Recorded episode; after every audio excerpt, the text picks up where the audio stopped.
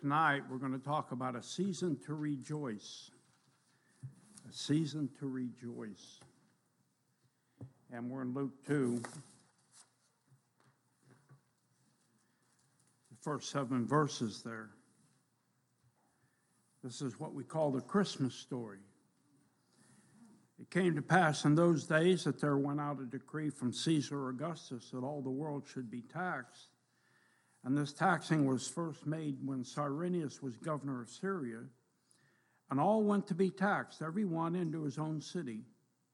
And Joseph also went up from Galilee out of the city of Nazareth into Judea unto the city of David, which is called Bethlehem, because he was of the house and lineage of David, to be taxed with Mary his espoused wife, being great with child.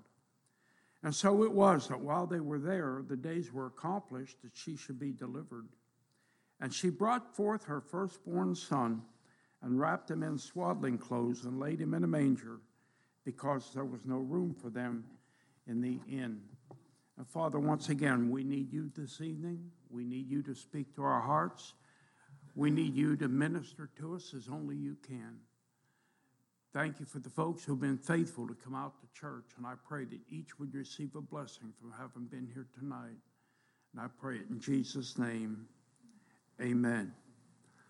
You know, the carols we sing at Christmas time celebrate the joy that the birth of Christ brought by coming to live among us. It was a very dark time in Jewish history when Jesus was born. But God was still working to fulfill the prophecies of the Savior that he would send to redeem mankind. Have you ever noticed how many of the Christmas carols mention the word joy or allude to joy? What child is this? Raise, raise the song on high. The virgin sings her lullaby. Joy, joy, for Christ is born the babe, the Son of Mary. O holy night, a thrill of hope, the weary world rejoices, for yonder breaks a new and glorious morn. Hark the herald angels sing. Joyful, all ye nations rise, join the triumph of the skies, with the angelic host proclaim, Christ is born in Bethlehem. O come, all ye faithful, joyful and triumphant. O come, O come ye to Bethlehem. God rest ye merry gentlemen. O tidings of comfort and joy, comfort and joy, O tidings of comfort and joy. And of course, this one joy to the world. The Lord is come. Let earth receive her King until I, I was dealing with this, I never really realized that. Never put it all together. Uh, each of those songs have to do with the joy. Now, the carol Joy to the World was published in 1719 by Isaac Watts. And believe it or not, he did not publish it as a Christmas carol. Uh, he actually, his intent when he wrote that carol that we call Christmas Carol was to celebrate Christ's second coming. But the song became so popular among Christians during the holiday season that uh, it's become a Christmas carol. Jesus Christ's birth brought joy unspeakable to the world. Now, as I said, when Christ arrived in this world, it was a very dark time in Israel's history. And uh, it seemed like God had almost forgotten mankind. But the fact is this all the while, God had been orchestrating a plan to eliminate the burden of sin that separates man from God. God had a plan in place and he was working his plan. At Christmas, perhaps like no other time, we're reminded that no matter what's going on in the world around us, even trying to impeach our president, and no matter what burdens we carry, there's always joy in the presence of the Lord. Psalm 16, verse 11 Thou wilt show me the path of life. In thy presence is fullness of joy. At thy right hand there are pleasures forevermore. Listen, we're in the Christmas season, and Christmas is about declaring that there's joy to be found because Jesus, whose name is Emmanuel, means God with us, was sent to the earth so we could eternally be with him. So we're going to talk about the season to rejoice. We're going to talk about joy. And the first thing we want to see is the joy in his providence. The joy in his providence. And you know, I, I, was checking out that, that word providence and the meaning of providence. And it, very simply, it's the benevolent guidance of God. Providence. The benevolent guidance of God. Chapter 2 of Luke begins, and it came to pass in those days there went out a decree from Caesar Augustus that all the world should be taxed. And this taxing was first made when Cyrenius was governor of Syria, and all went to be taxed, every one to his own city. Those days that are mentioned in Luke 2 1 are challenging days for the Jewish people. Rome, the greatest military power in the world, had conquered and was occupying the land of Israel. And as if answering to a foreign power weren't enough, the people had to obey Caesar's edict of taxation. It was hardly a time for joy, especially considering that Joseph and Mary were forced to walk 90 miles from Nazareth to Bethlehem to pay their taxes, even while Mary was in the last trimester of her pregnancy. Do you ever try to put yourself in Bible characters' place? Here comes this decree. Now, Mary's, uh, she's approaching that, that time, and uh, they know it won't be long. And all of a sudden, here comes this decree from Caesar Augustus. And now they're going to have to travel 90 miles. And they didn't have a bus to get on, they didn't have a car to drive in. Uh, if they were fortunate, and we don't even know this, they may have had a donkey to ride on. 90 miles. If, if, you, if you can't imagine 90 miles, figure this it would be like traveling from here to Harrisburg. That'd be right around that. Hmm? How'd you like to have to walk that far? And you gals who have had children, how would you like to do it in your third trimester? But that's what's happening here. And uh, we don't have any, anything recorded about how Joseph felt about all this or, or, you know, making that journey or how him and Mary did it, anything of that nature. But I wonder what went through their minds when this first happened. When they first heard, we, we got to make a trip. Well, anyway, it's not a, not a bright time. They're going to have to go to Bethlehem. And uh, God's, we see in, in all of this, though, we see the very providence of God. We see his timely preparation as evidence. Caesar may have been the ruler, but God was still in charge. And we see that here. Regardless of whether you think history is an exciting or sleeping, sleep inducing subject, what's certain is that God is the author of the story of mankind. Not only did he create the world and everything in it, hundreds of years before Jesus was born, God wrote history with the prophecies of the coming of his son. Over 350 times in the Old Testament, prophecies were given concerning Jesus, his birth, his work on the cross, his death, and his resurrection. 350 different prophecies on those subjects in the Old Testament. God wrote it all. And of course, Isaiah 7:14 is a favorite at Christmas time. Therefore, the Lord himself shall give you a sign. Behold, a virgin shall conceive and bear a son, and shall call his name Emmanuel. But you know, God didn't just prophesy the coming of the Lord Jesus Christ, God also made it happen.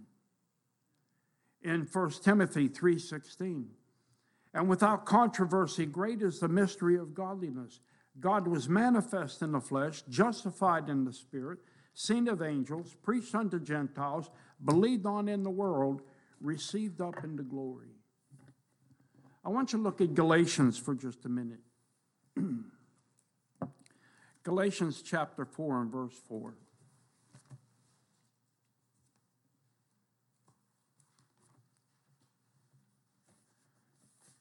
Well, we'll get there sooner or later. Galatians 4 4.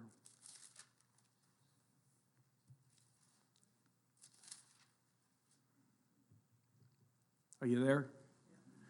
But when the fullness of time was come, God sent forth his Son, made of a woman, made under the law, to redeem them that were under the law, that we might receive the adoption of sons. When the fullness of time was come, you know what that indicates? At the exact time that God had planned and God had prophesied for Jesus to come, he sent him uh, on that night that we read about, the night of his birth. Not only does he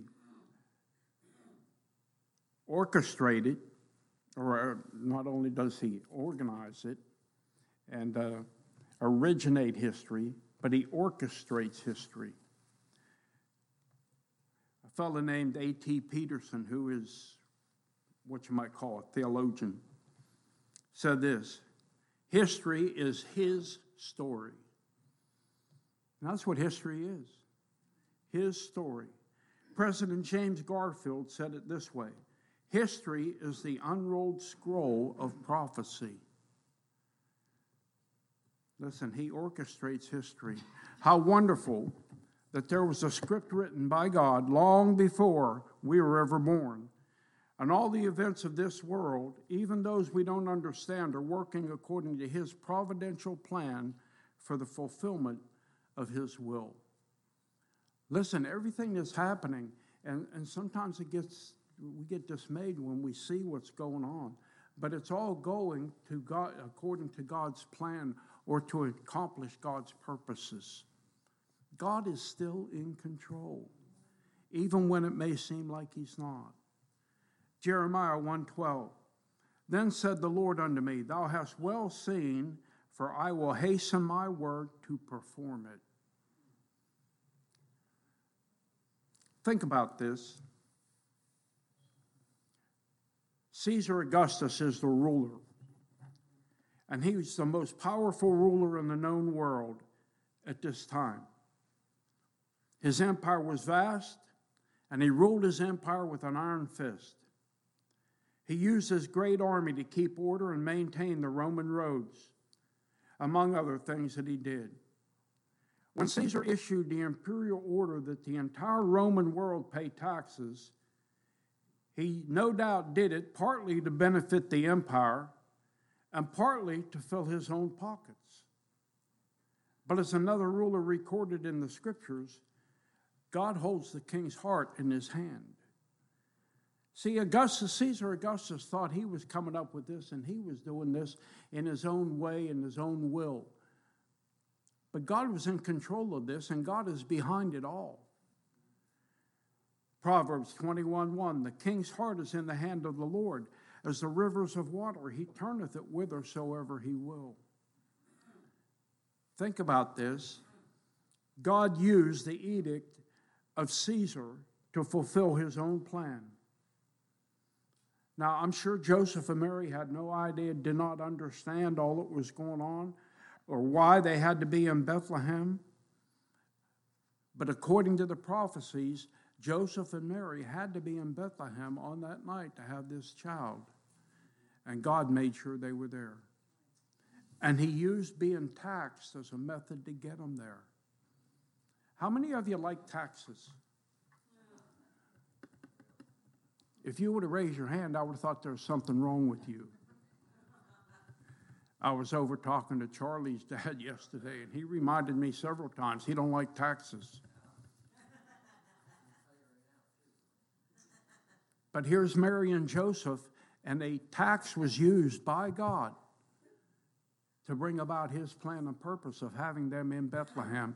Uh, listen, the Christ child had to be born in Bethlehem. Well, why do you say that? Because Micah chapter 5, verse 2 had already prophesied that he would be born in Bethlehem. Behold, but thou, Bethlehem Ephrathah, though thou be little among the thousands of Judah, yet out of thee shall he come forth unto me that is to be ruler in Israel. whose goings forth have been from of old, from everlasting. Hmm. Don't, don't ever lose sight of this. Nothing that happens in this world can override God's pre written timetable of biblical prophecies. He is the sovereign, He's in control of it all, even when we don't see Him working. God has it all under control, and we just need to trust Him. God's sovereignty over history is not seen only in relation to political structures, we see it in our personal problems. Think about the distance from Nazareth to Jerusalem and of Mary's expectant condition. Why would God give them such a problem at an already difficult time in their lives? They're expecting their first child at any time. They were not wealthy people who could afford to make the trip in comfort. Surely there would be dangers on the road to consider as well. Why would God allow difficult situations in their life at that time? Well, we ask that question ourselves about our situations. Why does God allow difficult situations into our lives at a time when we already have enough burdens? Listen, oftentimes God is using difficult situations to lead us to where we need to be in order for His plan and purpose to be fulfilled in our lives. Hmm. Romans 8 and verse 28. And we know, I like the way that verse starts. And we know, we don't think, we don't hope, we don't suppose, we know that all things work together for good to them who love God, to them who are called according to his purpose. Things may have seemed difficult for Joseph and Mary, but God did not allow them to endure this challenge from a desire to see them suffer. Rather, he was allowing them to participate in his plan, leading them to the right place at exactly the right moment and when we're overwhelmed by trials in our lives, we need to remember God has a plan and a purpose for everything we go through. When we see our trials through His perspective, we can find joy in His providence. Listen, it's a joy to realize that God is in control. And so we see the joy of His providence. Number one, He originates history. We said that. And number two, he orchestrates history. There's joy in His providence. The second thing we want to see is there's joy in His presence. And verses 6 and 7 of Luke 2, I lost Luke 2 here.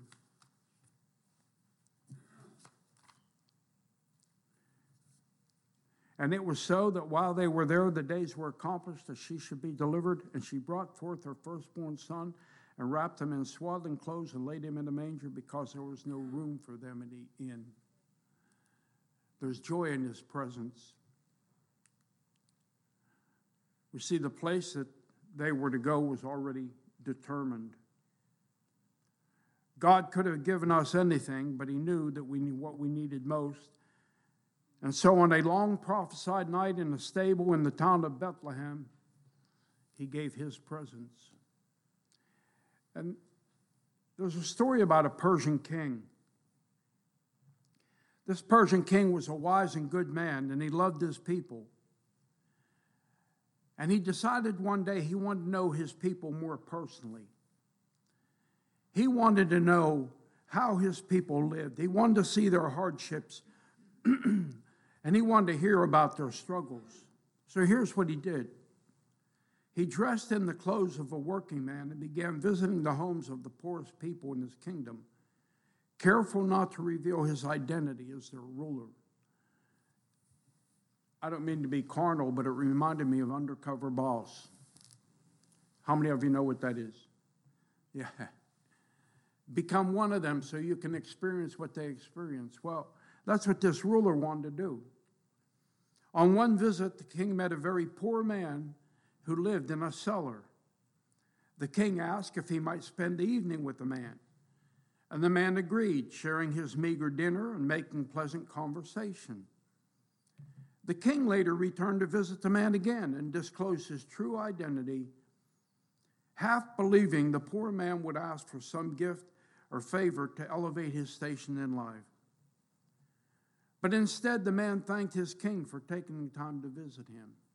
And here's what the man said to the king You left your big palace to spend time with me in this dark, dreary place, and that brought gladness to my, my heart, said the poor man.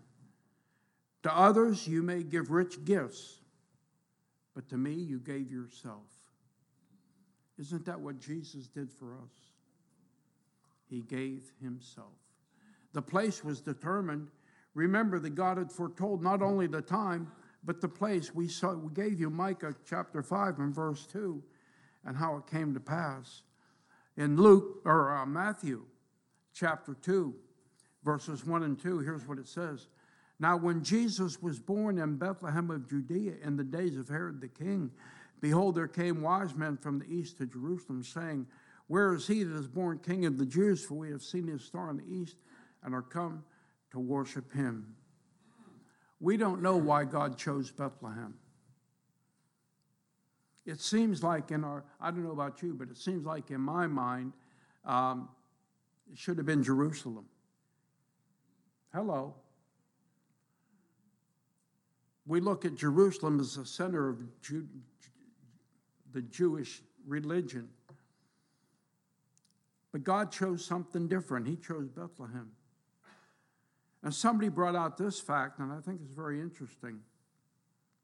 The word Bethlehem means the house of bread. What a fitting place for Jesus Christ to be born, as he's the bread of life. He said in John chapter 6, Then Jesus said unto them, Verily, verily, I say unto you, Moses gave you not that bread from heaven, but my Father giveth you true bread from heaven. For the bread of God is he which cometh down from heaven and giveth life unto the world. Then said they unto him, Lord, evermore give us this bread. And Jesus said unto them, I am the bread of life. He that cometh to me shall never hunger, and he that believeth on me shall never thirst. It's interesting that the bread of life was born in the house of bread so that we might never again be spiritually hungry, but might be eternally fed. We don't know exactly why God chose Bethlehem, but I think that's a pretty good insight there to mull around in our mind. So he was, the place was determined, and then we notice this the Savior was delivered. You know, in a lot of cultures, the traditions that you celebrate the birth of a child with food and gifts. And if you ever go to the hospital, you know those gift shops in the hospital were filled with items like balloons and stuffed animals that you can buy uh, when you're going to go be introduced to a new baby. But as we read the birth of Christ, we don't find any of that. Mary went into labor and delivered Jesus in a stable. Not a clean, sterile hospital room. And after he was born, she wrapped him in swaddling clothes. And we're told that that's a gauzy type of material, not something most mothers would want to wrap their newborns in. And they were typically used as burial wrappings. There's a significance there as well. Because Jesus was born to die and die in our place. After wrapping him, Mary laid Christ in a manger. You know, that word manger is interesting. And of course, we have a manger scene here, and, and this is how we see it. But history tells us it may not have been this way. Oftentimes, the, the stables were nothing but holes carved in the, in the, in the uh, walls or uh, rock walls. And it might have been that kind of a stable that he was in. We don't really know. All we know was it was some sort of stable.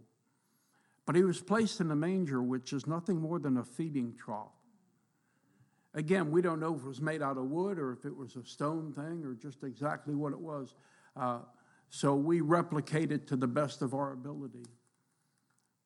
but we know that he was placed in a feeding trough as his first uh, bed, if you will. He was delivered. Some people today still have no, uh, well, he was there because there was no room for him in the inn. And some people today still have no room for him. Hmm. It's interesting. We're in the Christmas season, and people don't mind decorating their homes with bright lights. They don't, they don't object to putting up Christmas trees and spending money on Christmas gifts. But they don't want to personally receive Jesus Christ as their Savior or submit to His leadership in their ways that would change their homes or affect the way they live their lives. They're willing to have this celebration and supposedly celebrating that Jesus had come, but they don't have any room for Him. The material man has no room. For some people, life is all about how much they can get or how much stuff they can accrue in the shortest time possible. It would be good if these kind of people would be would remember why Christ came in the first place. He came to bring eternal security, not to our investment accounts, but to our souls. Mark 8 36. For what shall it profit a man if he shall gain the whole world and lose his own soul? Some people are about, all about material things. They have no room for Christ. And we find that when we're out soul winning, don't we? Hmm? We find many people who have all the material things and they have no room for Christ in their life. Then there's the intellectual man. He has no room for Christ. Some people that claim they are just too smart to buy into Christianity. They pity Christians, believing we need the crutch of religion to get through life. But these who have become so smart that they reject the babe in the manger as the Son of God are in reality fools headed for destruction. The Bible says, The fool hath said in his heart, there is no God. If there's no room for Christ, the person is a fool. In 1 Corinthians, Paul said this For the preaching of the cross is to them that perish foolishness, but unto us which are saved is the power of God. For it is written, I will destroy the wisdom of the wise and will bring to nothing the understanding of the prudent. You know, this is the, I call them the intelligentsia of today. These are the, the so called uh, brains or thinkers of our day who say there is no God. And these are the evolutionists who say that nothing, there was no creator, everything was, was ju- just started from a big bang and just happened. And they say any of us who believe in the creation account are just ignorant. No, we're not ignorant, we're just full of faith. We're just believers. We take God at His word. So the material man has no room for Christ, the intellectual man has no room for Christ, and the religious man has no room for Christ. Why do you say that? Well, folks who put their trust in a religious system may believe Jesus is part of the equation for eternal life, but they refuse to believe he's the complete answer. There are a lot of religions who have Jesus, but they add something to him. I'm thinking of Roman Catholicism. They will tell you about Jesus, and when I was raised as a Roman Catholic, I was taught that Jesus was born of a virgin, lived a sinless life, died on the cross for our sins, and was buried and resurrected on the third day. I was taught all that about Jesus. But nobody told me I had to receive him as my personal Savior in order to have eternal life. They told me I had to make sacraments. I had to go to confession. I had to take the Eucharist. I had to do this and do that. And see, these are people who add religion to Christ. You can't add anything to him, it's Christ and Christ alone. Many material, intellectual, and religious people are filled with a sadness and gloom despite their best efforts to buy or earn joy. No matter how much money they spend to make a good life for themselves, and no matter how they try to reason away the existence of God or blindly follow a church's set of rules to be a good person, they are never sure if they've done enough to be able to make it into heaven. Hmm? That's an interesting thought, isn't it? Let me say it again. No matter how much money they spend to make a good life for themselves, no matter how they try to reason away the existence of God or blindly follow a church's set of rules to be a good person, they're never sure if they've done enough to be able to make it to heaven. That's why when you ask unsaved people, if you died right now, are you sure you'd go to heaven? They can't say, I'm sure. Sometimes they say, I hope so. Sometimes they say, I think so. But if you ask a saved person that same question, we can say with all confidence, I know so. Hmm? And it's not based on us, it's based on Him. John 14 and verse 6 Jesus saith unto him, I am the way, the truth, and the life. No man cometh unto the Father but by me. Well, then the third thing we see is joy and his provision. What was provided for millions and millions of people that day when Jesus was born? Well, the answer God was provided. He provided himself as the greatest gift the world has ever known. You know, I thought about that. That God was provided when Jesus was born. And I thought about way back in the Old Testament when Abraham and Isaac are heading up to that mountain, and Isaac says, I see the wood and I see the fire, but where's the lamb? And Abraham said, God will provide himself a lamb. And that's exactly what we see here. On that night, God provided Himself a lamb. We see a personal presentation here. There wasn't some mystical appearance or spirit presence. This was an actual flesh and blood body. This was the actual Son of God in the flesh. Romans 1 and verse 3, concerning his Son, Jesus Christ our Lord, which was made of the seed of David according to the flesh. Now, the Bible teaches us that Jesus Christ, who was eternally pre existent, on that night took the form of a man and was personally presented to the world. John 1:14 and the word was made flesh and dwelt among us and we beheld his glory the glory is the only begotten son of the father full of grace and truth Jesus put on a physical body to come to earth and live among us Paul talks about it over in Philippians let this mind be in you which was also in Christ Jesus who being in the form of God thought it not robbery to be equal with God, but made himself of no reputation, took upon him the form of a servant, was made in the likeness of men, and being found in fashion as a man, he humbled himself and became obedient unto death, even the death of the cross. It's a personal presentation. God came in person and became a person, Jesus Christ and then it's a spiritual presentation. He who was the Son of Mary was also the Son of God. Romans 1 and verse 4. And declared to be the Son of God with power according to the Spirit of holiness by the resurrection from the dead. Luke 132.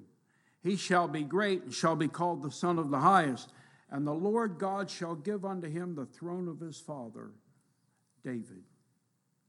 Colossians 2 9. For in him dwelleth all the fullness of the Godhead bodily. Because Jesus was conceived of the Holy Spirit, and because he was the Son of God, He was the only one that could have done the work of redemption on the cross to make possible the gift of God, eternal life, and the forgiveness of sins.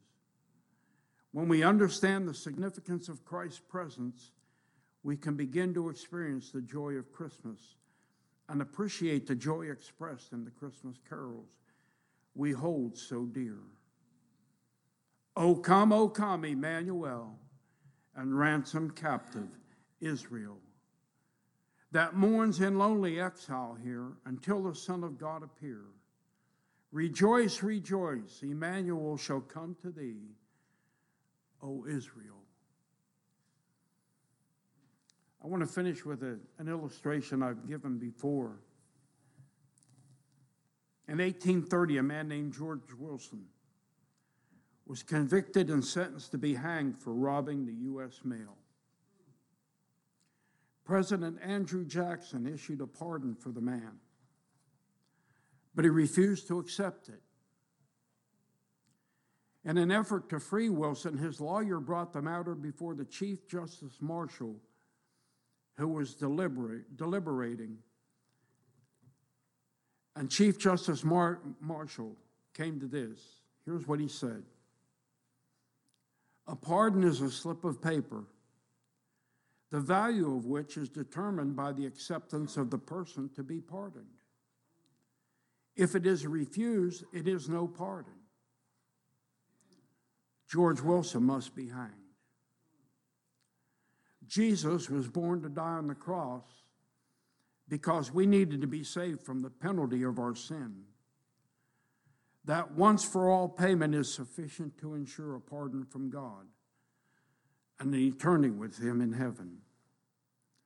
2 Corinthians 5:21 For he hath made him to be sin for us who knew no sin that we might be made the righteousness of God in him. Like Justice Marshall concluded so long ago, the value of a pardon is in its acceptance. God can't make us take advantage of the gift of his forgiveness. We cannot recognize the significance of God with us until we experience the reality of Christ in us. Once we invite Him in, we will know the joy of the Lord and we'll be able to give thanks for His unspeakable gift. When you know Christ personally, Christmas is indeed a time to rejoice and thank God for Him. Father, thank you that we can rejoice because the Savior's come. Your, your plan, the plan that you laid out before eternity passed, your plan unfolded and, and that night culminated in the birth of the Savior. But there was more to be done. He had to live that sinless life and he had to die on Calvary's cross. He had to be buried and resurrected on that third day. And thank you that Christ fulfilled every bit of it, just as you said he would. And now all who believe in him and trust him and put their faith in him can have eternal life. Truly, it's a reason for us to sing about the joy of Christmas. The joy celebrating that the Savior has come. Help us never to forget it. In Jesus' name we pray. Amen. God bless you. You're dismissed.